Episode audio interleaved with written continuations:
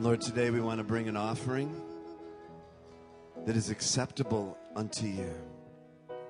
In fact, it's just reasonable worship to present ourselves to you as living sacrifices. Thank you, Lord, for being here with us today. For releasing to us, Lord, your heart. And now, Lord, we open ourselves to you. And we say yes to the King of Kings and Lord of Lords. We say yes to the word you have to speak to our hearts today. We say yes to the transformation that you are bringing. In Jesus' name, all God's people said, Amen. You may be seated.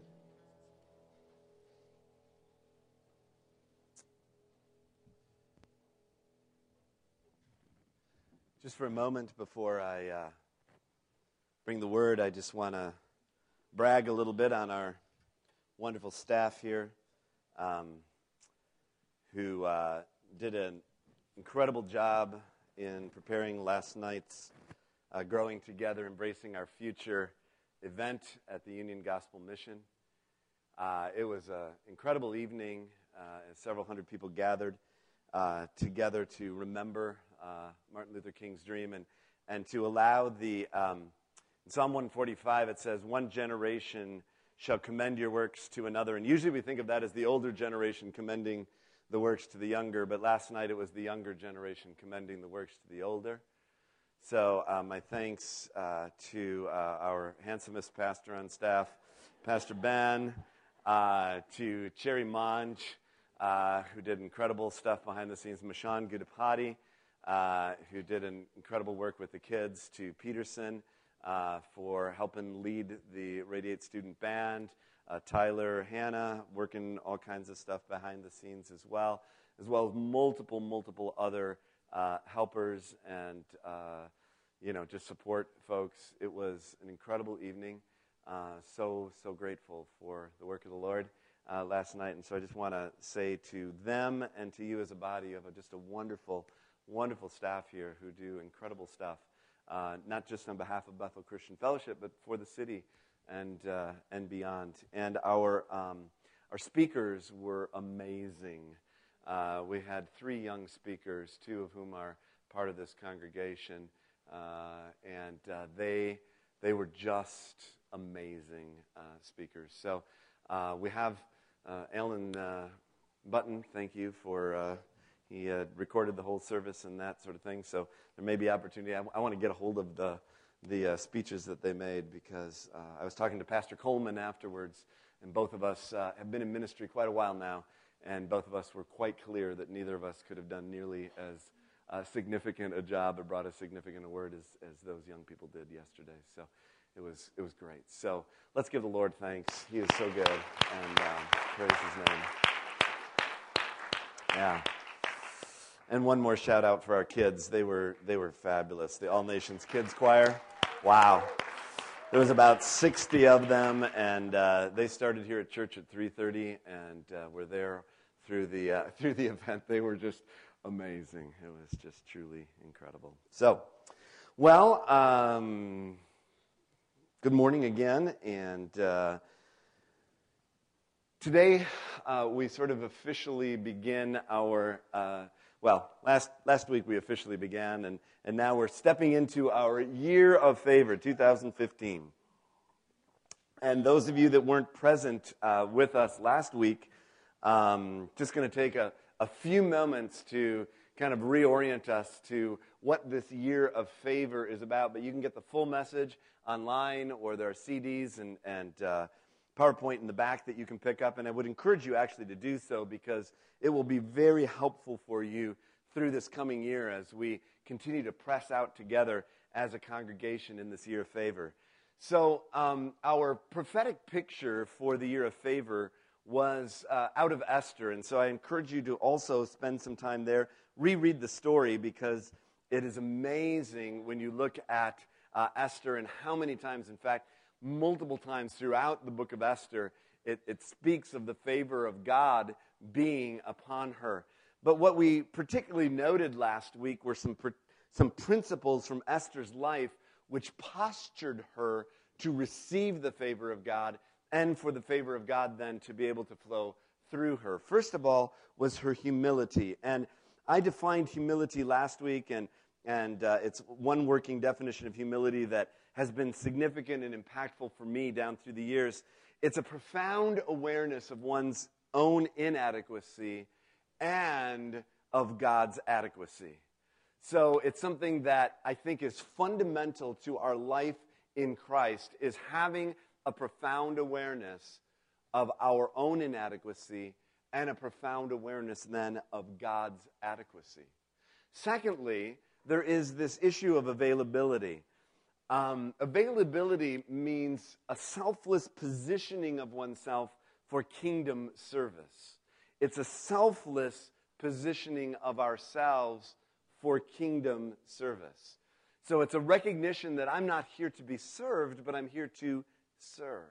It's that shift in our concept and our understanding, and this is a this is a very significant and important shift, particularly, I would say, in the American church where we are um, immersed in a consumer culture. Well, that consumer culture just um, winds its way into the church. Now, I don't go to the mall very often. Uh, in fact, I, I, avoid them at all costs. But uh, a couple of weeks ago, um, Annette and I had a had a date night overnight and day, and we wanted to do some walking, and it was too cold to be walking outside at that particular day. So we went down to the great mega mall, and uh, I hadn't been there in a very, very long time, and uh, frankly, it was just overwhelming. Uh, for one thing, it was just I was just like, ah, too much. Um, but you know, just if if if you don't like the jeans in this shop, all you got to do is walk 15 steps down and you got jeans in another shop. If you don't like that, you can walk 15 more steps and, and around for like miles of places. I, you know, I'm like, how do all they, how do they all survive? Uh, is there that many people buying that many jeans? But anyway, um, or whatever it is, you know. But but sometimes we bring that same concept into the church, and we find ourselves with sort of a consumer attitude. Well, you know, if I, if I don't like the, the look here, I can always, you know, or the, the buffet here, I can go to the buffet line there. But really, back to, you know, our President uh, Kennedy when he said, it's not what your country can do for you, it's what you can do for your country. It's not what the, it's not just consuming what the kingdom brings to you, it's contributing to the work of the kingdom in the world. That's where availability. That's being in selfless service. Does that make sense? Okay, and that's a shift. And so I just, you know, a heads up for who we are as a congregation. Our goal is not to, to have vast crowds of consumers, it's rather to have um, continue to grow deeper and develop more contributors into the kingdom. Okay? Is that at least my understanding of what discipleship's about? Okay? So, yes, we will receive. I, I, you know, it, it's not that we don't receive things as part of the favor of God, but it's really about being available to allow that favor to flow through us. And that brings us to this issue of responsibility because we each have a responsibility to willingly engage faithfully in our position of influence. So, you know, in Esther, remember the famous words of Mordecai, and we all know those words for such a time as this. Who knows but that God has placed you here for such a time as this? Who knows but that God has placed you in your workplace, in your neighborhood, in your home, in your school, in your uh, area of influence, whatever that looks like, for such a time as this? Hello? And responsibility is the ability to respond. It's the ability to say, Yes, I will do what I have been given the opportunity to do. And finally, when we do that, when those first three are in place, when the posture has shifted and there's a humility and availability and we step out in responsibility, then we have authority a confidence to step out in God's favor with courage and boldness. That's what gives us that authority. So, Esther, when the time came and she came before the king, yes, there was trembling, but the king extended his scepter to her And in extending his scepter to her, she then received from the king that favor which allowed her then to speak out with courage and boldness. That's the authority. And the, and the place where the, as we were talking about that this week uh, with some of the, the family of church pastors and others again, is that the place where the analogy of Esther breaks down is Esther is coming trembling to the king, hoping that he will extend his scepter to her. But we have a king who we know has already extended the scepter. And so, therefore, we can approach the throne of grace, as it says in Hebrews 4, with boldness, with confidence, knowing that he has already extended his scepter to us. Okay? So, now, Liz, in her creative talents, put together a, a beautiful poem which captures these principles from Esther's life. And she entitled it For Such a Time as This. And there is a, a bookmark that is available on the back table. Many of you got that last week uh, as part of, you know, you got it with your lifeline. But in case you didn't get a bookmark, I would encourage you to get one of these because it will help reinforce these principles in your life. And it'll also it just has a, has a good use as a, as a bookmark, you know? So it's something that you'll be seeing and using, and you can put it right there in your Bible and be reminded over this year. For such a time as this, a young girl taken from her home may have seemed a grievous thing. She was sent into the harem of the conquering king for such a time as this. She'd offer honor and respect in all she'd say and do, for she'd been diligently taught which inner voices to obey for such a time as this.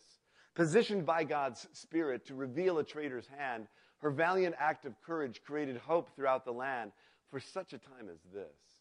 In that most important moment, favor rested over her. She walked by faith and confidence into the destiny he'd stirred for such a time as this.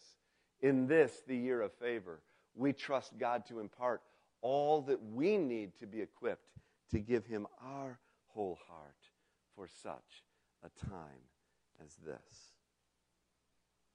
I just love the various gifts that God has brought into the body. Thank you, Liz, for using your gift in this way to bless us, as Julie has with the banner and Greta with the, the uh, bulletin cover, and, and last week, Andy with the prophetic song. And we just, all the ways in which God is, is using and weaving together this theme in our spirit.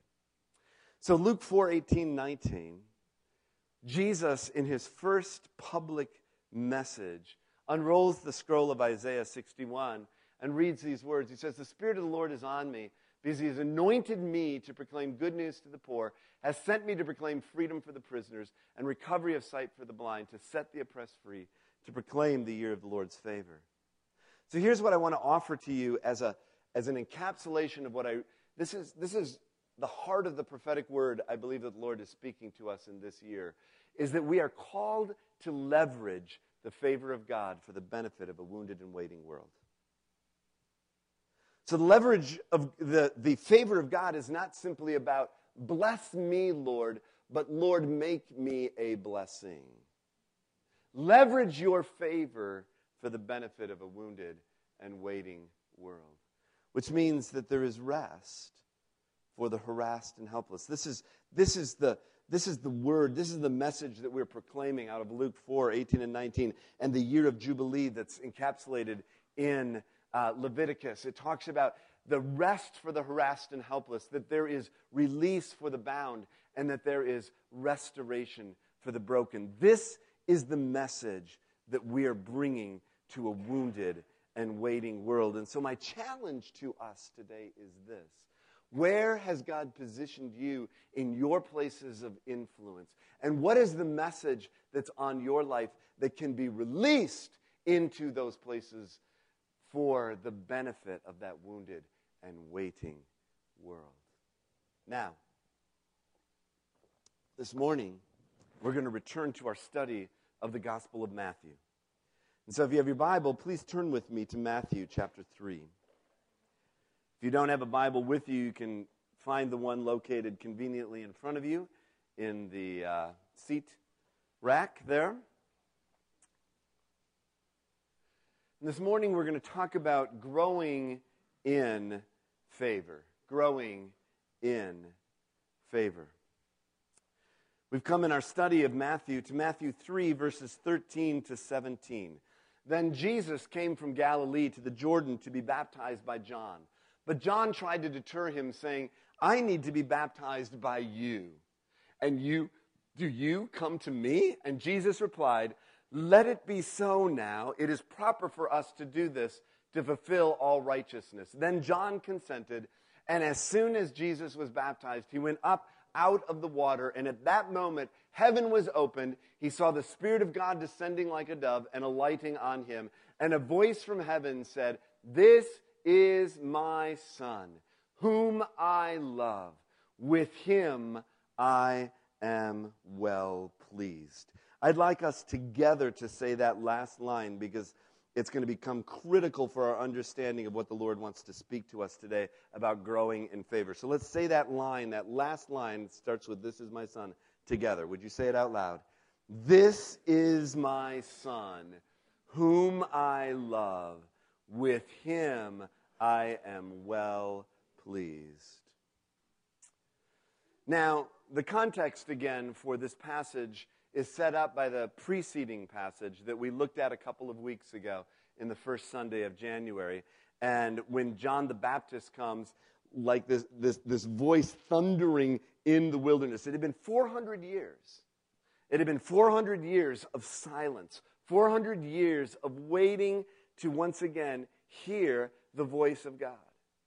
And now John the Baptist comes in the spirit of Elijah and begins to speak to the people of God and calls Israel to repentance. As Liz shared the word this morning out of Isaiah, the, the people of God, I mean, they, they were following a certain uh, ritual, a certain religious regulations, but their hearts were far from God. And, and John the Baptist does something quite radical in calling them to a baptism of repentance. Because for the typical Jew, they would say, well, why would I need to do that? I'm a child of Abraham. I'm a child of God. I don't need to go through this baptism of repentance. But John is calling them to a radical reorientation of their life around the reality of God, not just the ritual of God. Calling them to a reorientation about around relationship with God not just rules and regulations about God.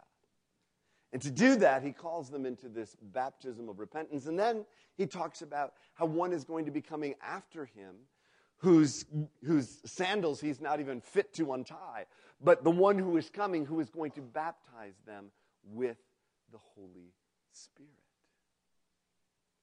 with fire, with wind, with power. And then Suddenly, Jesus shows up on the scene. Now, if you remember, this is the, the first time now that we see Jesus. Since in, in Matthew's gospel, the first time since he was a child. So 30 years have gone past of preparation. And then there's some specific, which I won't go into because it really doesn't matter all that much to us, except for to say Matthew uses some very specific language here to announce Jesus' arrival. It would be as if, now, and, and, and please don't take this in a, in a, uh, a, a, a, um, a way that, that, that diminishes what, what Matthew's doing here. I don't want to do that, but it's kind of like in the comic book when suddenly it says, Shazam! All right? Matthew says, Shazam! Suddenly! Jesus appears. Matthew's out there, and Jesus arrives from Galilee. The word there, in, in, in this translation, the NIV, it's, it's very kind of weak. It says, then Jesus came. But it's actually, it, it's an announcing an arrival. All of a sudden, Jesus comes on the scene. And he comes to the Jordan to be baptized by John. And John's like, what? I can't baptize you. I mean, and, and, and what is this about anyway, Jesus? Because Jesus is sinless. If anybody doesn't need to go through a baptism of repentance, it's Jesus, right? I mean, but Jesus is up to something bigger or even larger than, than the issue of repentance. He is coming to be baptized to identify himself with his people. This is another picture of Jesus' incarnation, that he has come to be with us. So he willingly surrenders himself into the waters of baptism. And it becomes this incredible marking point at the very beginning of his ministry. Baptism is a symbolic expression of our dying to ourselves and our resurrection. And even Jesus is, is, is foreshadowing what's going to come in his own life when he dies, is buried, and raises from the dead. But right here at the very beginning of his ministry, he's foreshadowing the end of his ministry, and the end of his ministry becomes the beginning of our lives in ministry. So it's all woven together, it's all part of the same narrative. Do you get that? Do you see that? It's part of the same picture. And so the baptism of Jesus and what happens at the baptism of Jesus becomes a very significant event, not just for Jesus and for his future ministry, but it becomes a very significant event for you and for me. Because God has something that He wants to impress into our hearts today that's related to His favor and specifically related to growing in favor. All right, let's unpack this quickly here for a moment. Heaven opens. There have been a number of times in the Old Testament as well as later on in the New Testament where we have these pictures of heaven opening. In fact, in Ezekiel 1 1, it's very similar kinds of, of, of terminology that, and Matthew often references back to Old Testament uh, ana- allusions and analogies and, and pictures. In, in Ezekiel 1 1, it says, In my 30th year, in the fourth month, on the fifth day, while I was among the exiles by the Kebar River, the heavens were opened and I saw visions of God.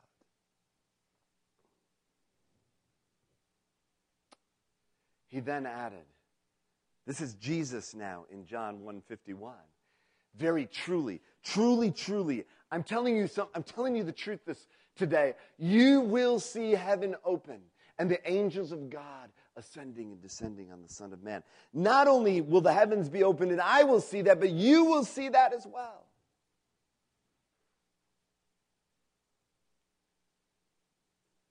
There have been Perhaps a handful of times in my life where I have felt like I have seen the heavens open. Where I've received what I would just call an open vision of God's presence, an open vision of Him, or an open vision of the things going on in heaven.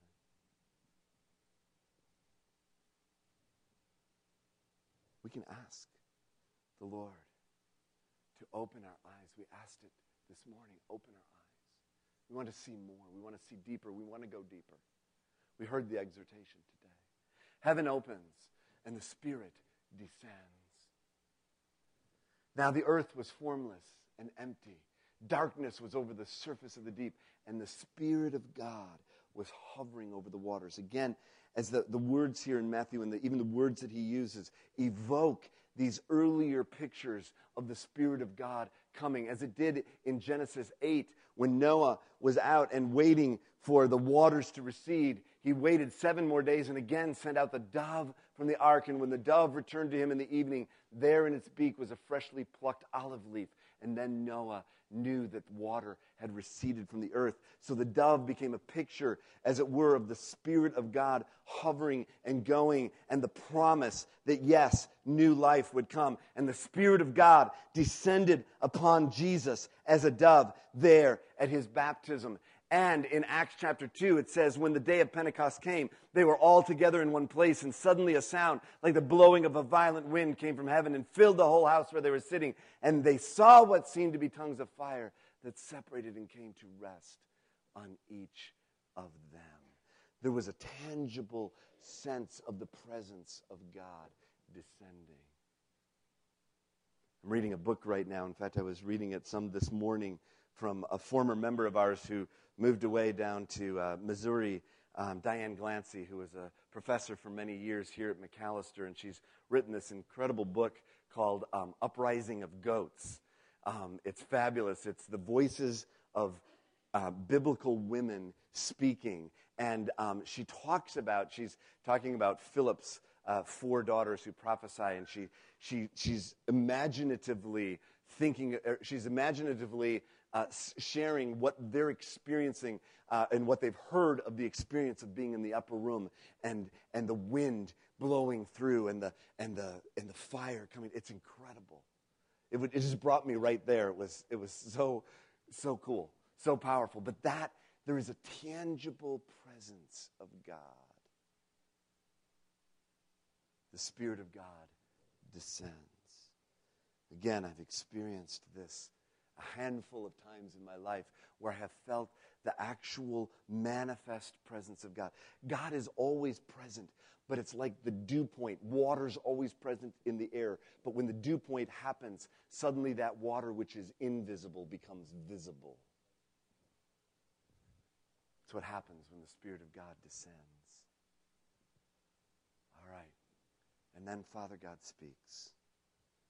And I had you read these words, but these words that Jesus heard, he being the living word, would have also heard again the echoes in his heart out of the scriptures. From Psalm 2, verse 7, he said to me, You are my son. Today I have become your father. And in Isaiah 42, 1, Here is my servant whom I uphold, my chosen one in whom I delight. I will put my spirit on him, and he will bring justice to the nation. Here is my servant, my chosen one, in whom I delight. This is my son, whom I love. With him I am well pleased. I am delighted. And that word well pleased is the same word as comes for us from a favor.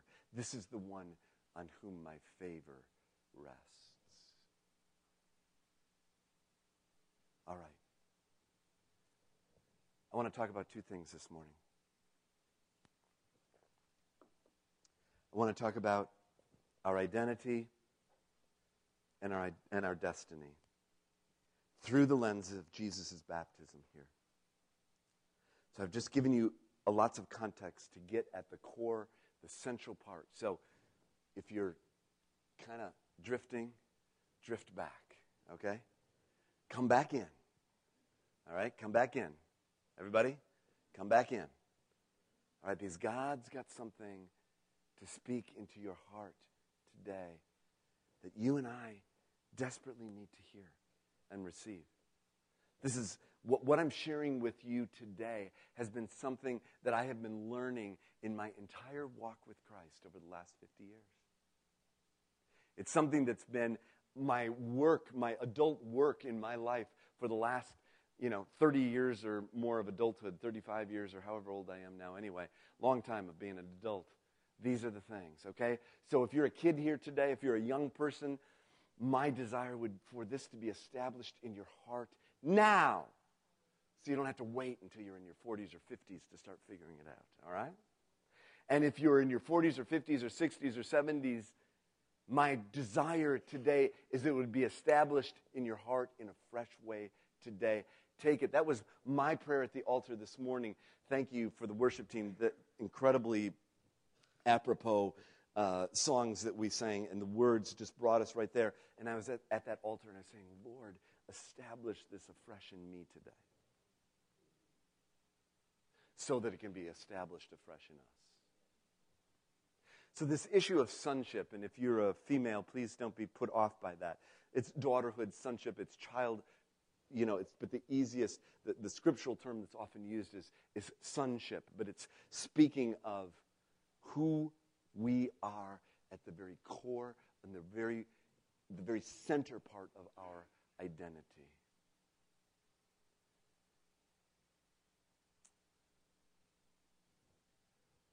There's three words that I want to bring to you. And two, three years ago, when I was on retreat, the Lord gave me these specific words because I was looking at this particular passage, and the Lord spoke these things to my own heart. So I bring them to you from my heart, from His heart to my heart to your heart today. The first is acceptance.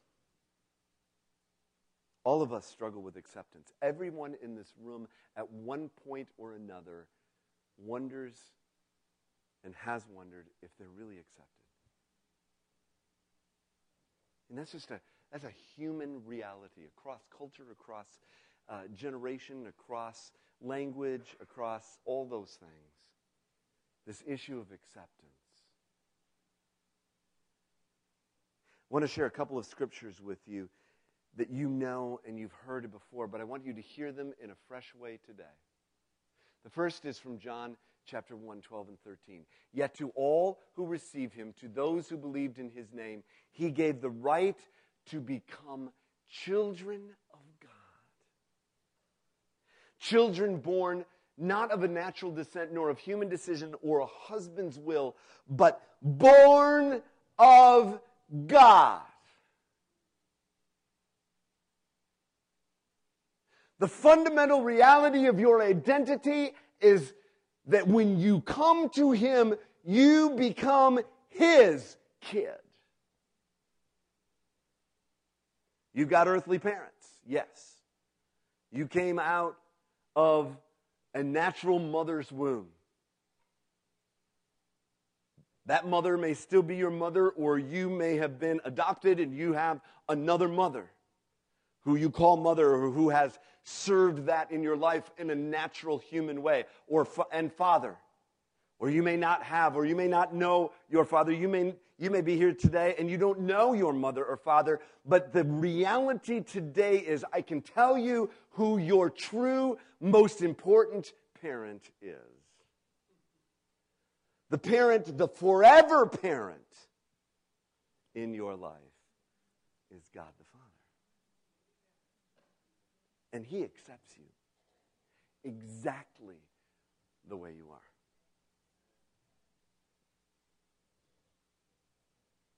While we were yet sinners, He sent His Son. He didn't wait for you to get good enough to accept you.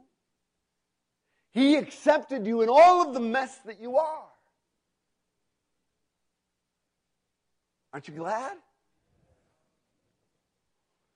The spirit you received does not make you slaves so that you live in fear again. Rather, the spirit you received brought about your adoption to sonship. And by him we cry, Abba, Father. The Spirit Himself testifies with our spirit that we are God's children.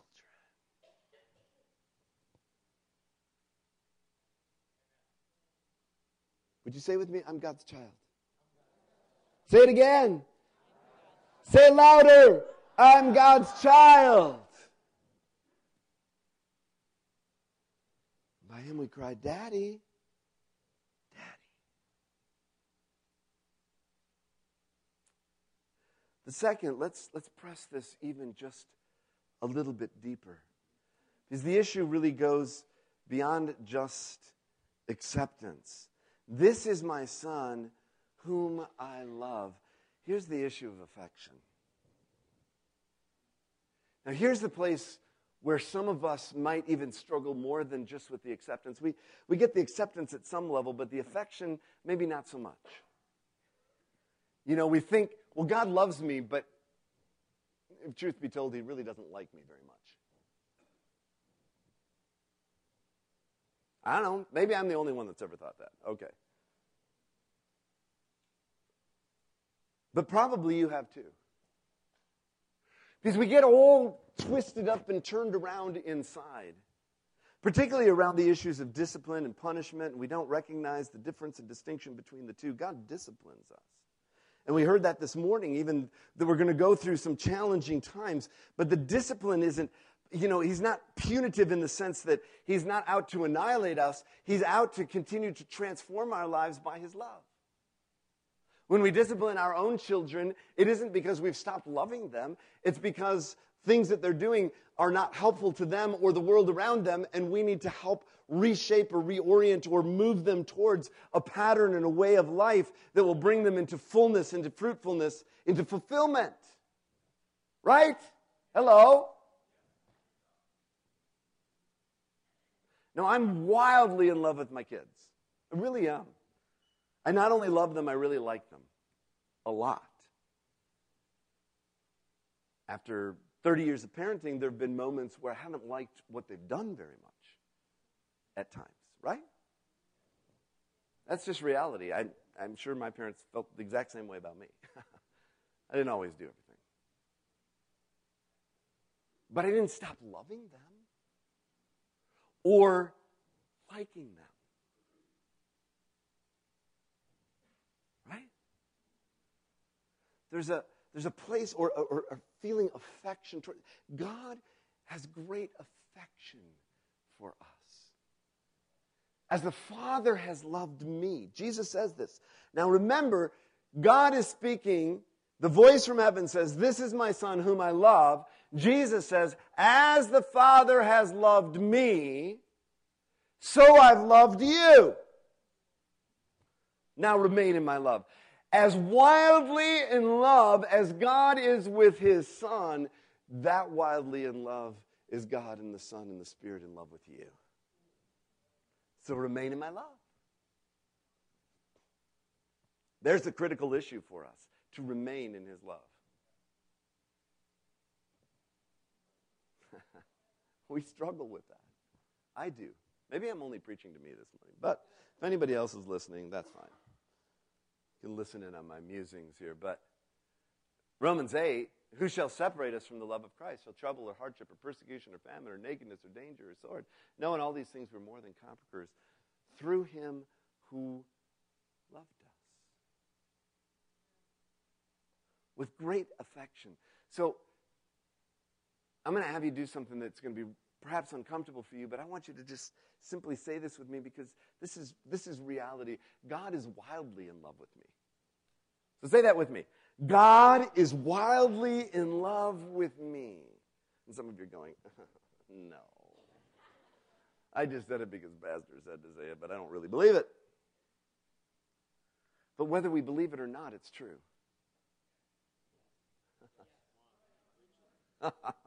I love what Brenda said this morning. You know, whatever. We, we, we put our unfaithful, you know, our lack of consistency and we put it on God and we think, you know, God doesn't have bad days. He didn't wake up this morning thinking, I'm just really not real happy with that person. I think I'm going to make life a little bit harder for them. No. He's wildly in love with you. His great affection is towards you.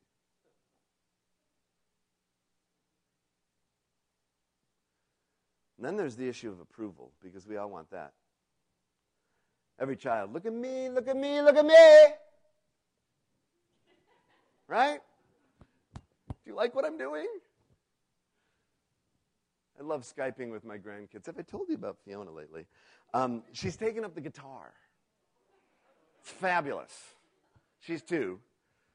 And she's got this guitar that she got, I don't know how, some, some small guitar. And so she, every time she's got to pull it out for us and sing Rudolph the Red-Nosed Reindeer. It's fabulous. It should be on YouTube. Okay. But really, it's just look at me. More and more and more fire. Do you see me? Do you approve of me? And God the Father said, This is my Son whom I love. In him I am well pleased. I approve of you. I'm delighted with you.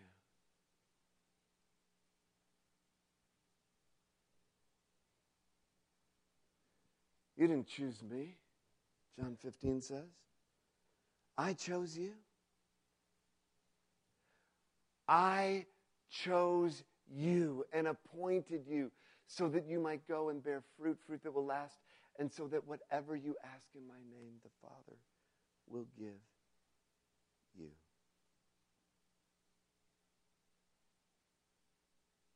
I chose you.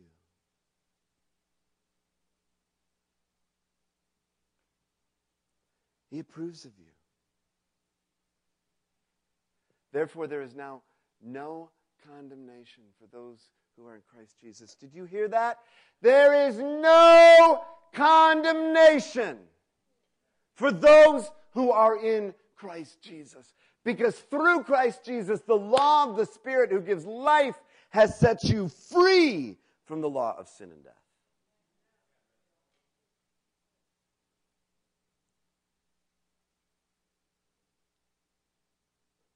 Say with me, God is delighted with me.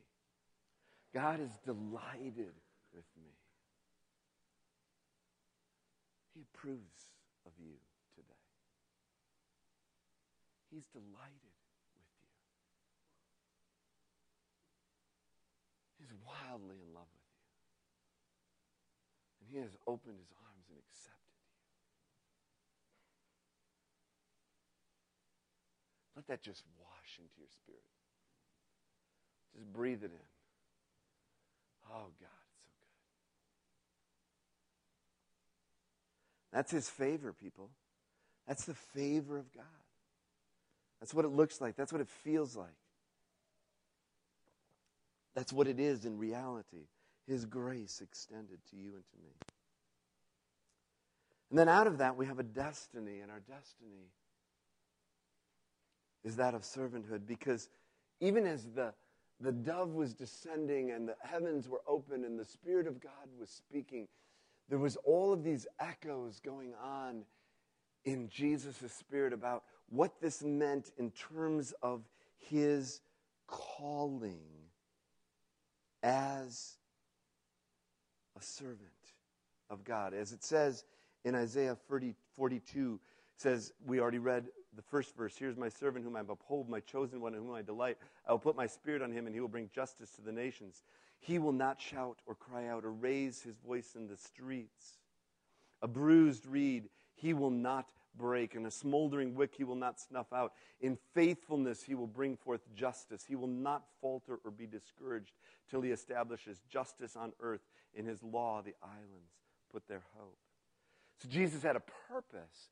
He received deeply this approval, this acceptance, this affection of God, this identity as the Son of God in order to go forth as the servant of God, which requires three things. It first requires submitting. Jesus gave them this answer in John 5 19 and 20 very truly. Again, truly, truly. I'm telling you the truth, Jesus says. The Son can do nothing by himself. He can do only what he sees his Father doing because whatever the Father does, the Son also does. For the Father loves the Son and shows him all that he does. Yes, and he will show him even greater works than these, so that you will be amazed. He only does what he sees the Father doing. He doesn't do what he chooses to do, but what the Father has spoken for him to do. So, the more we're immersed in the love of God, the more we're immersed in our identity as His Son, the more we begin out of that to submit to His will and purpose in our lives. The deeper our understanding comes of that submission to Him. Submission is such a misunderstood and it's almost a dirty word in our culture. It's something we never, you know, I'm not going to submit to anybody. But it's in submitting to Him that is our true freedom and true peace. Suffering. Part of servanthood is suffering. This is why it was so important for Jesus to be marked at the very beginning of his ministry with the favor of God. We're going to look at some of that suffering next week when the Lord leads him into the temptation in the wilderness. He says, I want, uh, Paul says, I want to know Christ. Yes, to know the power of his resurrection and participation in his sufferings, becoming like him in his death, and so somehow attaining to the resurrection from the dead. I want to know the resurrection, but I've got to go through the sufferings. There isn't a resurrection without a death. right? So, as a servanthood, we're dying. We die to ourselves in order to live for Him. We participate in His sufferings. And in another place in Romans 5, Paul talks about participating in His sufferings, but also participating in His glory. They're inextricably connected. And finally, there's this sending that happens as part of a servanthood. Jesus says, I came not to be served, but to serve. He says, I came to seek and to save the lost.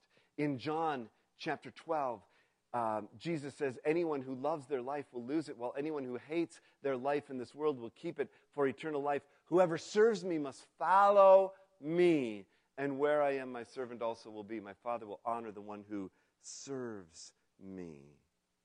We go where he goes.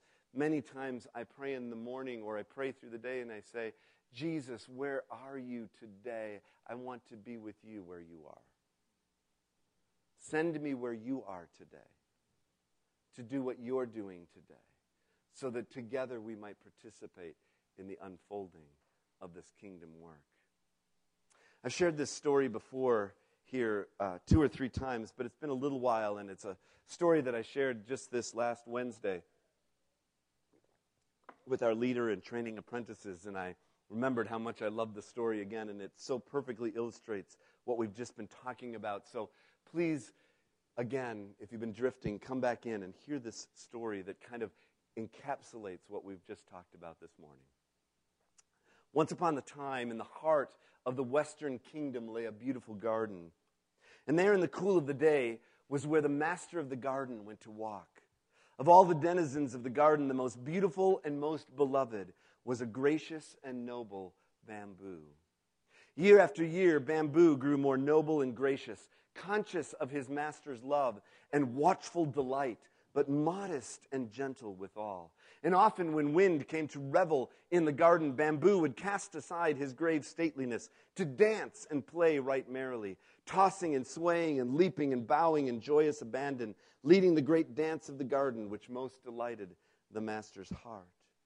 Now, upon a day, the master himself drew near to contemplate his bamboo with eyes curious expectancy. And bamboo, in a passion of adoration, bowed his great head to the ground in loving greeting, and the master spoke Bamboo, bamboo, I would use thee. Bamboo flung his head to the sky in utter delight. The day of days had come, the day for which he had been growing hour by hour, the day in which he would find his completion and his destiny. And his voice came low Master, I am ready. Use me as you will. Bamboo, the master's voice was grave. I am going to take you and cut you down. A trembling of a great horror shook bamboo. Cut me down, me, whom thou, master, has made the most beautiful in all your garden. Cut me down. Not that, not that. Use me for your joy, O master, but cut me not down. Beloved bamboo, the master's voice grew graver still. If I cut you not down, I cannot use you. The garden grew still, and wind held his breath. And bamboo slowly bent his proud and glorious head, and there came a whisper Master, if you cannot use me, but, you cut me, but that you cut me down, then do your will and cut. Bamboo, bam, beloved bamboo, I will cut your leaves and branches from you also. Master, Master, spare me. Cut me down and lay my beauty in the dust. But would you also take from me my leaves and branches also? Bamboo, alas, if I cut them not away, I cannot use you. The sun hid his face a listening butterfly glided fearfully away, and bamboo shivered in terrible expectancy, whispering low, Master, cut away. Bamboo, bamboo, I would yet cleave you in two and cut out your heart. For if I cut not so, I cannot use you. Then was bamboo bowed to the ground. Master, master, then cut and cleave. So did the master of the garden take bamboo and cut him down, and hack off his branches, and strip off his leaves, and cleave him in two, and cut out his heart, and lifting him gently, carried him to where a spring, there was a spring of fresh sparkling water in the middle of his dry field. Then putting one end of broken bamboo in the spring and the other end in the water channel in his field, the master laid down gently his beloved bamboo. And the spring sang, Welcome! And the clear, sparkling waters raced joyously down the channel of bamboo's torn body into the waiting fields. And then the rice was planted, and the days went by, and the shoots grew, and the harvest came. And in that day was bamboo once so glorious in his stately beauty, yet more glorious in his brokenness and humility. For in his beauty he was life abundant, but in his brokenness he became a channel of life to the Master's world. Beloved bamboo, servant of the Master. As it says, in Matthew chapter 25 when we come to the end of that destiny. Verse 23 His master replied, Well done, good and faithful servant. You have been faithful with a few things. I will put you in charge of many things. Come and share your master's happiness, your master's joy. We share in his joy when we become his servant, when we are willing to be laid low for Him. Periodically, I struggle with this very message that I'm sharing with you. I struggle with my identity and I struggle with my destiny. I wrestle against that sonship and, and have a hard time comprehending that He truly accepts me, that His affection is for me, that He approves of me, and I, and I wrestle back and forth with that. And sometimes I struggle with my destiny, and I struggle with being a servant, and I struggle with submitting to Him, and I struggle with that whole concept of suffering and, and being sent, and I, and I wrestle with that. I was in, in one of those seasons some time back, not, not all that long ago. And I felt the Lord give me a, a, a, a very specific um, assignment to do. And every time those thoughts would come up in my mind, causing me to fear or doubt or in unbelief around my identity and my destiny, I would remind myself of the words spoken to Jesus and that the same love that was there that the Father spoke to Jesus was for me.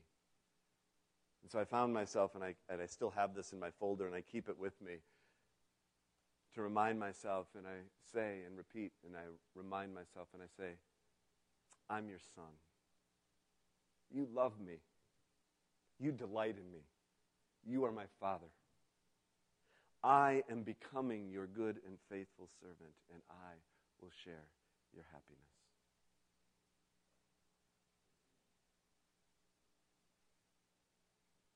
the worship team would come on up. I don't know where this has touched you this morning. I want to give a benediction from this year of favor. Again, Psalm 84, 11 and 12. For the Lord God is a sun and a shield. The Lord bestows favor and honor.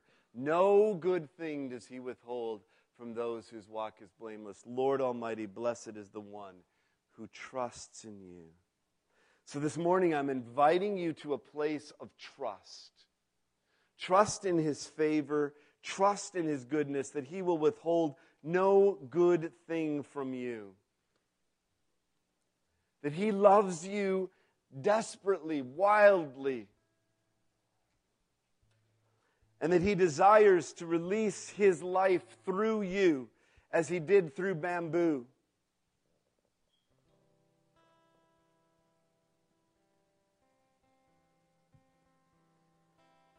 So perhaps, like me, you wrestle with that sometimes. We're going to sing this song that speaks of that love that He has for us. He is jealous for me. And we're going to open up the altar again. Just if you just want to come and present yourself to Him and, and let that word that has been spoken today move maybe from here just a little bit further down in you. I think it's a lifelong process, but some of us get it quicker and some of us get it slower. I'm kind of in the slow class, the remedial class. Some of you further along in that than I am. But wherever you are, there's perhaps a deeper place that God wants to bring you into that. So let's stand to our feet. And we're going to sing this out. And please stay in the, in, in the sanctuary. Let's hold this as a holy moment, if we could. I will give a benediction after this. But if you want to come and step out and receive this truth today, come to this altar this morning. He is jealous for me. Hallelujah. He is jealous for me. Just open those hands. Just open those hands. And now, I pray this prayer every week. Just about. But hear it afresh today in light of this year of favor, in light of the word you've just heard. I ask our Lord that today, this day, he may fill you afresh with the immeasurable love of God the Father, with the irresistible mercy and grace of Jesus Christ the Son, with the inexhaustible strength and power, comfort, and hope of the Holy Spirit be with you and yours.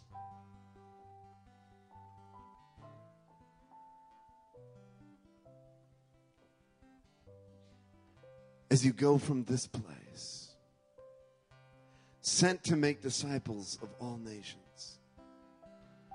May you go with the banner of his favor over your lives.